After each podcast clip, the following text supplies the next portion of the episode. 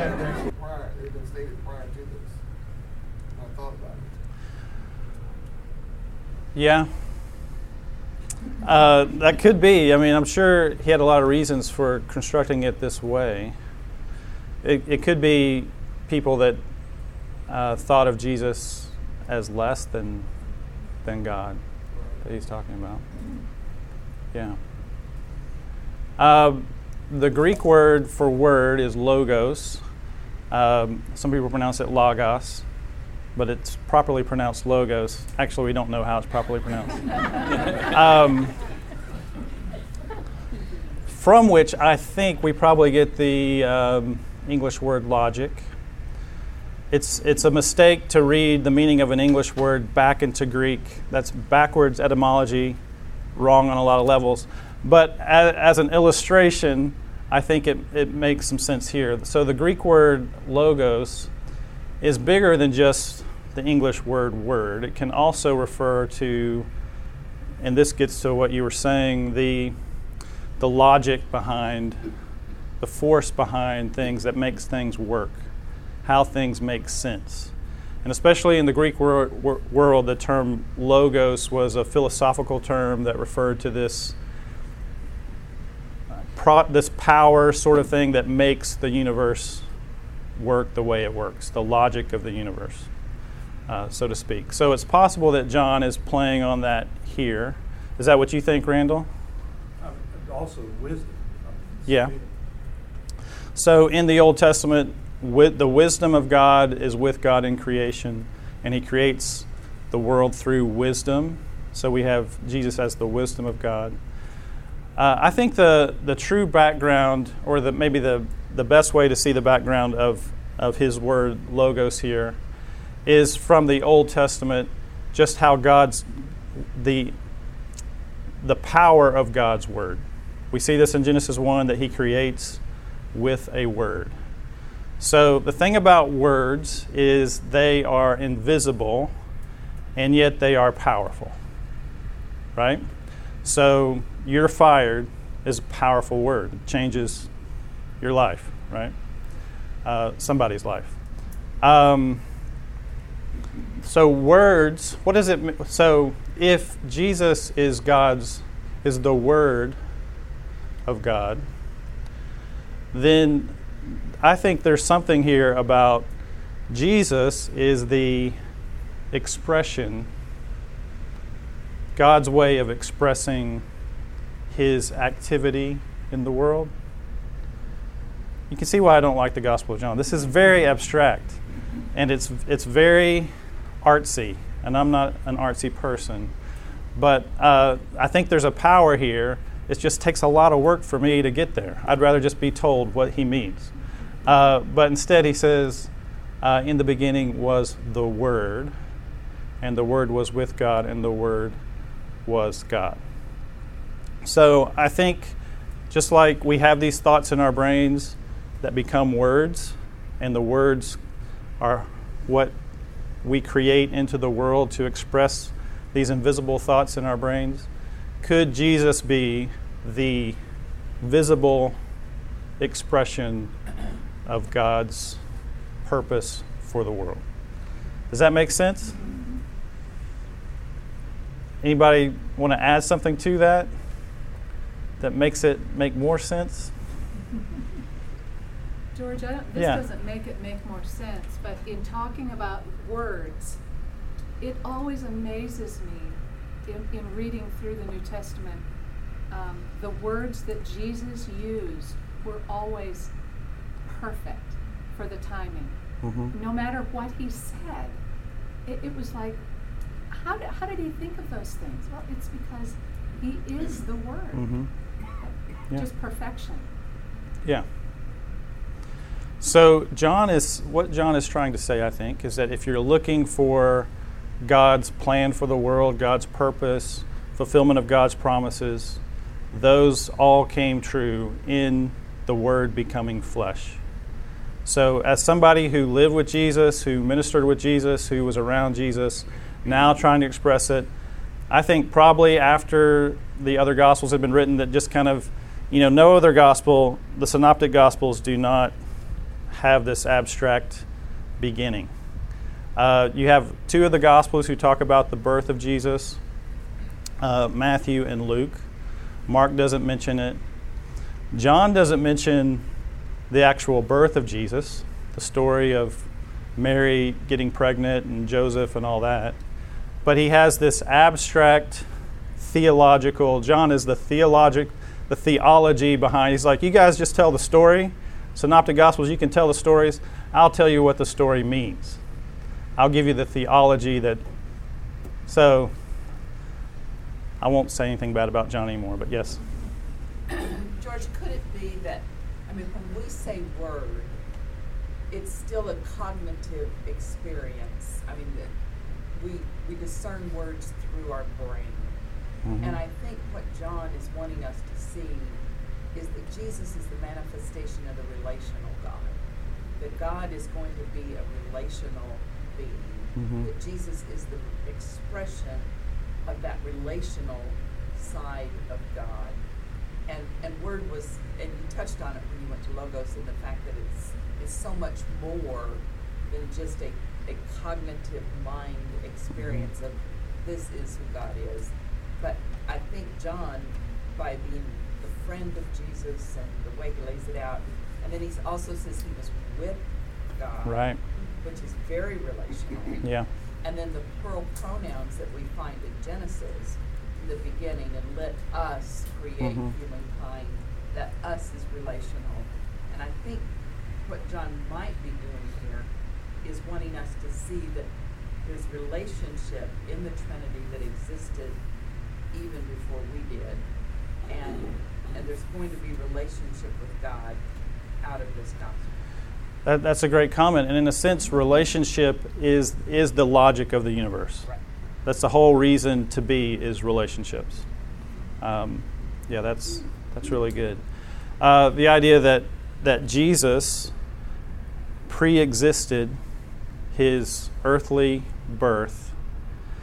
Again, it's something we take for granted if you were raised with a story, but it's an amazing thing to, to believe if you're coming at this story without knowing anything about it. Um, that there was this being with God who then became flesh. Yeah. Yeah, so in the whole first paragraph, I think in verse 5, is he's trying to establish a, a manifest destiny kind of idea. Like, there's been this plan all along, and this, uh, Jesus is the incarnation of the idea of God, right? So, is there like, a manifest destiny uh, for 19th century America? And everybody they wanted to expand, it was just our destiny to expand the continent, right? in Yeah. America. And it's kind of like the same concept of this has always been the plan where God's love will, create relationship into being, and this is always the plan. Um, there's always been a manifest destiny for Yeah. God's idea for the universe. And I think for, for John's gospel becomes clear as we go through the first chapter and beyond that it amazed them that, that, that those promises didn't just apply to the children of Abraham, physical children of Abraham, Jewish people, but through the promises that God made, it's now open to everybody, Jew and Gentile alike. And that's a big, big part of what he's going to say later. a key point in verse 12. Right. It says, to anyone who accepts him, he gives them the right. In a normal adoption, you as an adult show up at some orphanage somewhere and say, I'm here to adopt your child. Yeah. In this case, whoever accepts Jesus shows up with a writ, says, I have the right to be your child. That's right. Uh, through Jesus. It's a different uh, sequence. So, who are the true children of Abraham is something that John is going to deal with in his gospel. And it's something that all the, it seems like they, the, the early church had to deal with in lots of ways. Paul deals with it. That now this plan, this destiny is open to whoever accepts Jesus. So, it's going beyond, the law brought us to a certain point, but now we're beyond that and we're going to Gentiles as well. One of the things that fascinates me is the idea that Jesus is the he is the the beginning of creation, but he is also the ultimate expression of creation, which is a paradox in, in one sense. Uh, and of course, then you think about the scriptures of being the full image of God Yeah. in flesh. Yeah. Part of the isn't part of the struggle I feel like I've heard this before that you know in Greek thought it's it's like either or but in Hebraic thought, it's more like both and. And because we're trained in Greek thinking, then this thing being true and this thing that seems opposite also being true doesn't make Yeah. that much sense to us. I think there's probably some truth to that. We're less comfortable with tension. We want it to all work out. Something like that, yeah. There's something to that. Um, okay, let's keep reading. I think these are all good thoughts. Um, and I just, I'm just amazed at, I mean, the, the profundity of what we believe about Jesus. If this is true, that Jesus really is the expression of God in human flesh, is, is a profound thing, and that, that they existed in relationship from the very beginning. So God didn't create the world because he was lonely, but to share a relationship with more people. Good thought. Okay, verse uh, 6. There was a man sent from God whose name was John. He came as a witness to testify concerning the light, so that through him all might believe. He himself was not the light, he came only as a witness to the light. That sounds a little polemic, possibly, if, if there were people who were still saying, hey, John the Baptist is the guy, and he's saying, no, he wasn't the guy, he was a witness to the guy. Yeah. If you reading this, you never seen before, like, so John's writing about John then? Yeah, that's right. It's another key that this this uh, gospel may have been written by John because he doesn't. He's the only one that doesn't call John John the Baptist. He just calls him John. So maybe that's a subtle clue that this is written by John. Um, the true light, this is verse 9, the true light that gives light to everyone was coming into the world. So this is going back to Genesis 1 with in the beginning God created the heavens and the earth. He said, Let there be light. So there's all these, John, again, is artsy. If you read Genesis 1 and then read John 1, you see all these connections about, about light. Uh, but this is not just physical light, this is a spiritual light that gives light to everyone. He was in the world, and though the world was made through him, the world did not recognize him. He came to that which was his own, but his own did not receive him. Yet to all who did receive him, to those who believed in his name, he gave the right to become children of God. Children born not of natural descent, nor of human decision, or a husband's will, but born of God. So, as, as Hilton mentioned, um, how do you get to be a child of God? Well, um, the way God worked in the Old Testament, uh, the children of God were as a nation of Israel. Now, they were be a, to, to be a light to the Gentiles as well, but God was definitely working through uh, a nation state, an ethnic group. But now, He is working through all those who believe, all those who believe in this word. He gave the right to become children of God. Children born not of natural descent, nor of human decision or husband's will, but born of God. Now, I want to do a little addendum here that's my own pet peeve.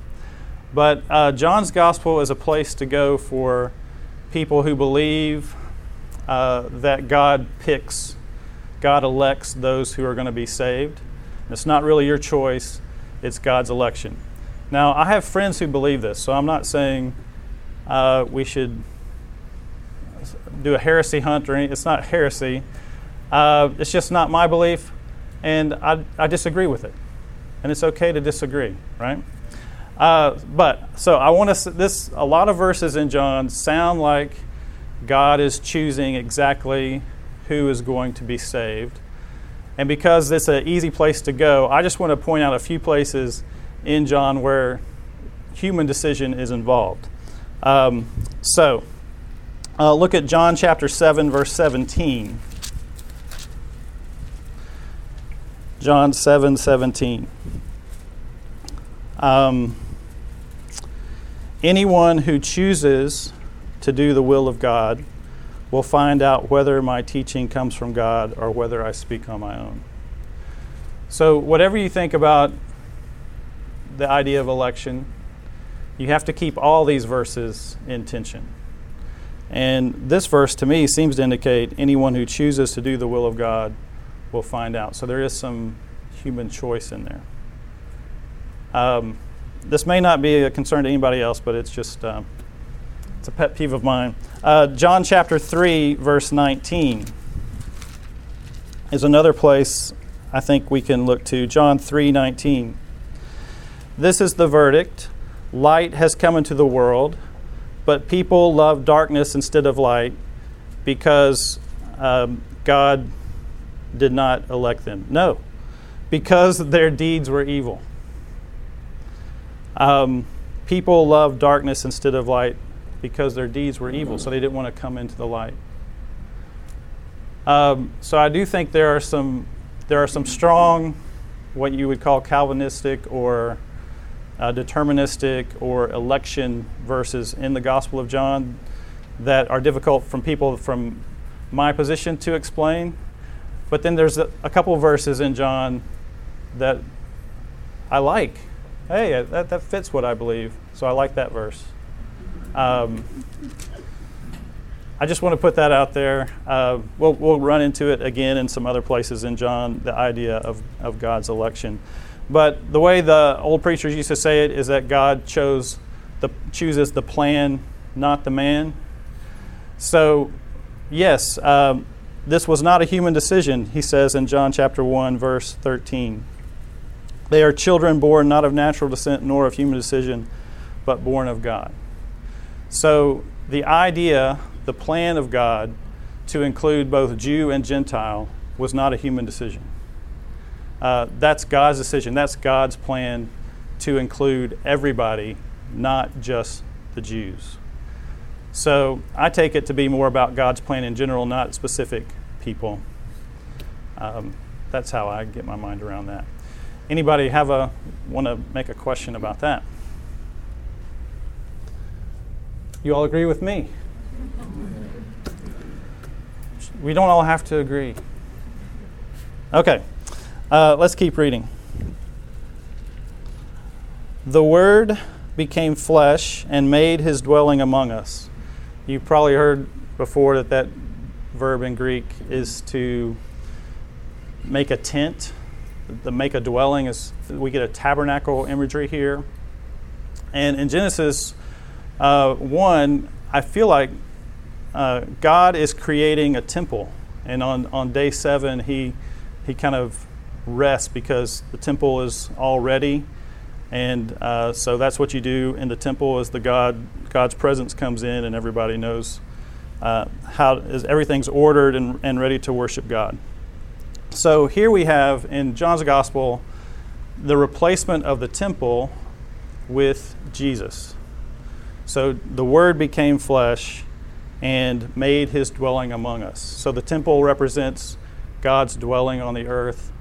That is no longer a place.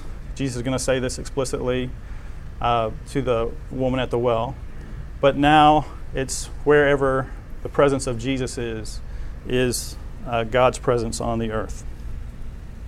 We have seen his glory, the glory of the one and only Son, who came from the Father, full of grace and truth. John testified concerning him. He cried out, saying, This is he of whom I said, He who comes after me has surpassed me because he was before me. Out of his fullness we have all received grace in place of grace already given. It's a tough verse to translate. Um, literally, we all have received grace on top of grace, or grace in place of grace. So we, we have the idea that grace is kind of being uh, stored up and stacked on top of itself. For the law was given through Moses, grace and truth came through Jesus Christ. No one has ever seen God but the one and only Son, who is himself God and is in closest relationship with the Father, who has made him known. So, what I think John is saying here is that I used to read, the, well, I used to read verse 17, for the law came through Moses. It's like, yuck. Ooh, law. Yeah, law came through Moses. Grace and truth came through Jesus Christ. So once we got Jesus, icky law is gone. Now we have grace. There was no grace in the law. Have you read the Old Testament carefully? Is there grace? Is there grace in the Old Testament? Now there's what some people read as harsh judgment in the Old Testament as well. But we always point out Ananias and Sapphira got struck down dead, and that's the New Testament, right? Uh, Paul says some people in Corinth got sick and died because they took the Lord's Supper wrong. That's pretty scary because we just I just took the Lord's Supper a few minutes ago. Uh, hope I did that right. Um, so this idea that the Old Testament is just law and yuck, and the New Testament is all grace, is not accurate. Um, and this idea that, that God has given us grace on top of grace, I think is further explained in verse 17 that the Jewish people perceive the law to be a gracious gift. It's a gift to have God's you know God's advice on what's the best way to live life. Well, here's the person that created you. Here's an instruction manual. Here's a good way to live your life. That's that's a grace to have that instruction. Um, and the Hebrew word for, for law means instructions. Um, so the law was given through Moses isn't, I don't think he's saying that's yucky. He's saying the law was a gift that we got that was good for a time. But just like Moses wasn't able to take the children of Israel into the promised land, who took the children of Israel into the land of promise? Joshua. What's the name Joshua in Greek? Jesus. Did you ever know that? We don't, in American culture, we don't name our kids Jesus or Jesus, but we would name our kids Josh. We have a preacher named Josh. Um, but that's the same name. We just like the Hebrew version, not the Greek version. So, a lot of correspondences between Jesus in the New Testament and Joshua in the Old Testament. So, um, Moses, the law of Moses was a gift for a time, but now we have the full expression. Um, no one has ever seen God. Now, Moses was pretty close to God, but Jesus was closer. Um, and now we have the fullest expression of God's purpose and plan. It's no, it's, the law was good for a time, but it's kind of like using a typewriter now to type a paper when you could use a word processor. Why would you go back to a typewriter? Yeah. I, I think this can also shed some light on the question about election. Okay. Because um, think about the, the way that the covenants were framed in terms of Abraham being elect to be, to, and the people of Israel being kind of being an elect people to show Yeah. God's purposes for the world. And then in the New Testament, we find that Jesus is named as the elect one. Mhm. And so he is the one who shows most clearly the purposes God has for the world. And then we've all been invited into the family to become children of God through association with Christ, through baptism and discipleship. Mhm. So we become elect in that joining in. But we, and we talked about this last week, Sally wanted Yes. this. Um, that I think it, I, I have found it helpful when I was offered the chance to reframe election as vocation. Mhm. So you're invited into vocation rather than a privileged status. Right. So, what are we elect to? We're elected to a job. You're elected to a role, uh, to a vocation, to a calling. So, it's not, hey, I'm elect and so I'm a great person. It's I'm elect means God is going to use you to serve other people. That's what election's for. Very good. Very good. Yeah. Okay. We got a ways to go. You want to make a comment? Yeah. Ephesians two, eight through ten. For it is by grace you have been saved, through faith, and this is not from yourselves, it is the gift of God, not by works, so that you cannot boast. For we are God's workmanship, created in His Son Jesus Christ, to do His which God prepared for us a long time ago. Yeah. So that's great news. Saved by grace, not by works, but you still work. You're still got work to do. Works that God wants you to do are still important. You're not just saved by grace so that you can sit back and do nothing. Yeah. Okay, let's uh, read a little bit more. I know we're getting close to the end, but um, let's skip down. Uh, how much time we got? Remember, in spite of Josh, we are to beat the, the Methodists. We do. I, I've got my boat hooked up to the car. We're getting ready to go to the lake. And Leaf has towing my Leaf has a towing capacity. It's an electric car, but it, it can pull it. It's a s- very small boat. it's a very small boat. Um, okay. Um, let's just go to the very end of chapter 1. Uh, there's a cool thing here. Um, verse 50, Jesus said, You believe, he's, he means um, Nathanael and his early disciples. Because I told you I saw you under the fig tree, you will see greater things than that. He then added, Very truly I tell you, you will see heaven open and the angels of God ascending and descending on the Son of Man. This is so difficult. Why, why can't John just say what he means? I don't understand. So, what does this mean? That you will see heaven open and the angels of God ascending and descending on the Son of Man. If you know your Old Testament stories well, what's this referring to? Jacob's ladder. Jacob, when he's leaving um, the promised land, no, he's going back. My Old Testament knowledge here. He's, he's leaving where his family and going back to find a mate, right? From his own people. He's deceived Esau a couple times. He's a conniver. Um, he goes to sleep. His pillow is a stone, and you have weird dreams, I guess, when you sleep on a stone.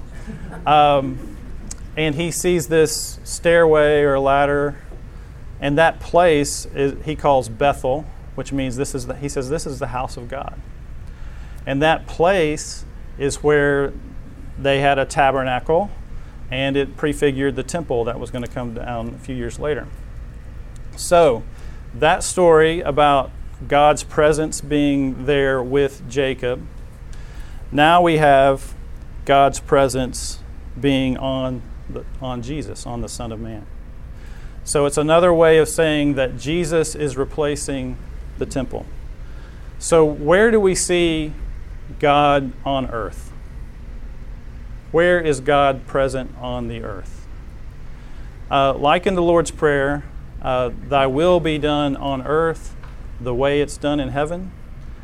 Those thin places where God's present is present on earth are places where we are doing His will. Jesus, as the one who shows us the most perfect expression of God's purpose for the world, whenever we are following Jesus' purpose, we become that place where God's presence is active.